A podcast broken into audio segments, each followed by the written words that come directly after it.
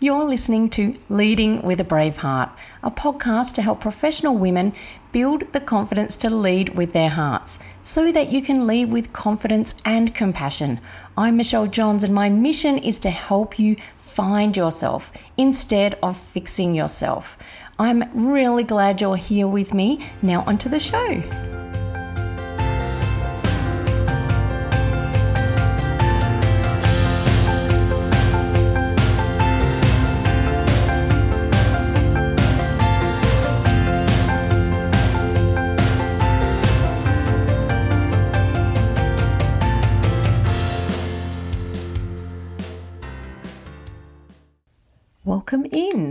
This episode is about how you can maintain your confidence. Once you feel like you're confident or you've got it nailed, how can you maintain it? So, in episode 47, if you want to go back, I shared what is confidence and how to get it. If you haven't listened to that one, you can go back because some of this will make a little more sense to you. So that's episode 47 in season two.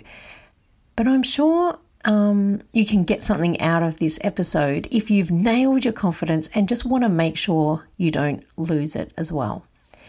So, I'm going to share the things you need to focus on if you want to maintain that feeling of confidence. So, just to let you know what was in episode 47 about confidence, what it is, I shared that the feeling of confidence is about being okay with getting uncomfortable and more than that, it's getting familiar with your responses to an uncomfortable situation or a new situation or a really challenging moment. The emotional response that you get and where you feel it in your body. So, once you feel confident, you often look for the next challenge um, or you feel comfortable to put yourself out of your comfort zone again. And realistically, even though you're aware of your responses to challenges and even feel know what it feels like, something can come along and take you by surprise. So, how do you make sure you're in the best place to keep that feeling of confidence? So, I I have five tips for you today around maintaining that. Firstly, is to have an ongoing practice of self care. Now, your overall well being has a direct impact on your confidence at work, anything in life. So, prioritizing your care by getting enough sleep, eating healthy, exercising regularly, and managing your stress effectively is really important. So, when you feel physically and mentally healthy, you're better equipped to handle those workplace challenges with um, calm and I guess self assuredness.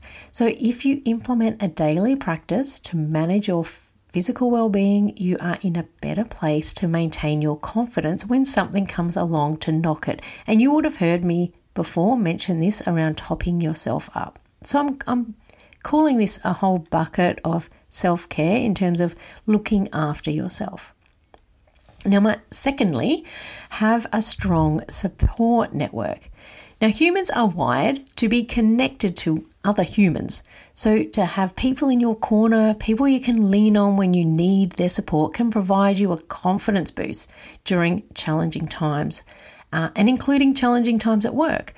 And the aim here is to have a practice of nurturing those relationships relationships so that they're always there with you in your heart and your mind when you're facing these challenges.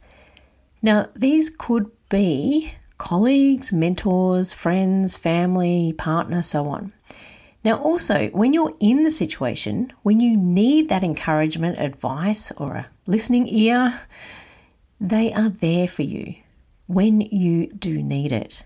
So, it's also important to be sharing experiences and challenges with others to help you realize you're not alone and that others also face similar situations and challenges as you do. Thirdly, another focus area to maintain your confidence is to be working on your mindset. When you approach things with an open and flexible mind, it's more likely that you respond to other ideas with curiosity rather than resistance.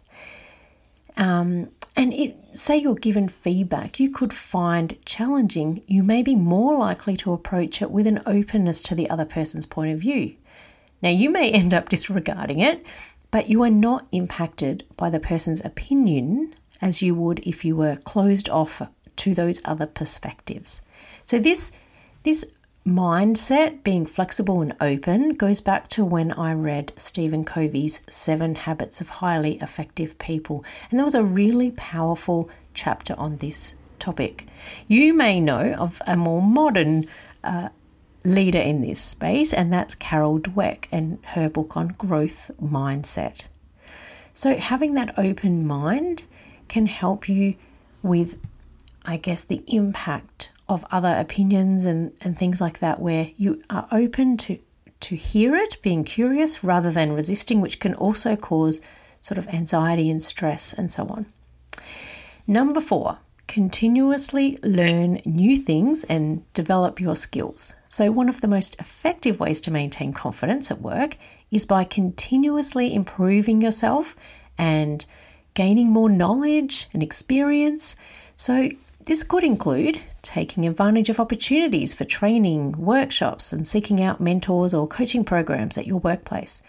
The more you invest your time in your professional growth, the more abilities you develop, and the more you feel, I guess, essentially self assured and you become uh, more confident with what you are doing and in your role and so on. So, this could include things like listening to podcasts, taking ownership of your own personal development and professional development, and looking at options outside of work too. So, you could extend this beyond what's offered at work. Now, this is something I invest in myself, and I've done all the way throughout my career. I don't wait for work to offer things, I go out and get what I want to work on now. And a final tip, number five regular self reflection. So, having a reflection practice where you reflect on how you're feeling, where you're at in terms of your physical well being, mindset, and confidence can help you to catch out any areas that need topping up. For example, if you're not getting enough sleep, you can take action before it impacts your well being and therefore your confidence as a flow on impact, if you like. This self reflection can increase your self awareness of what impacts you at work and what strategies you could implement or what you want to work on. So, there they are. Let's recap the five tips. Take care of your physical well being, um, and that's more about your self care. Two, maintain a support network. Three, have an open mind.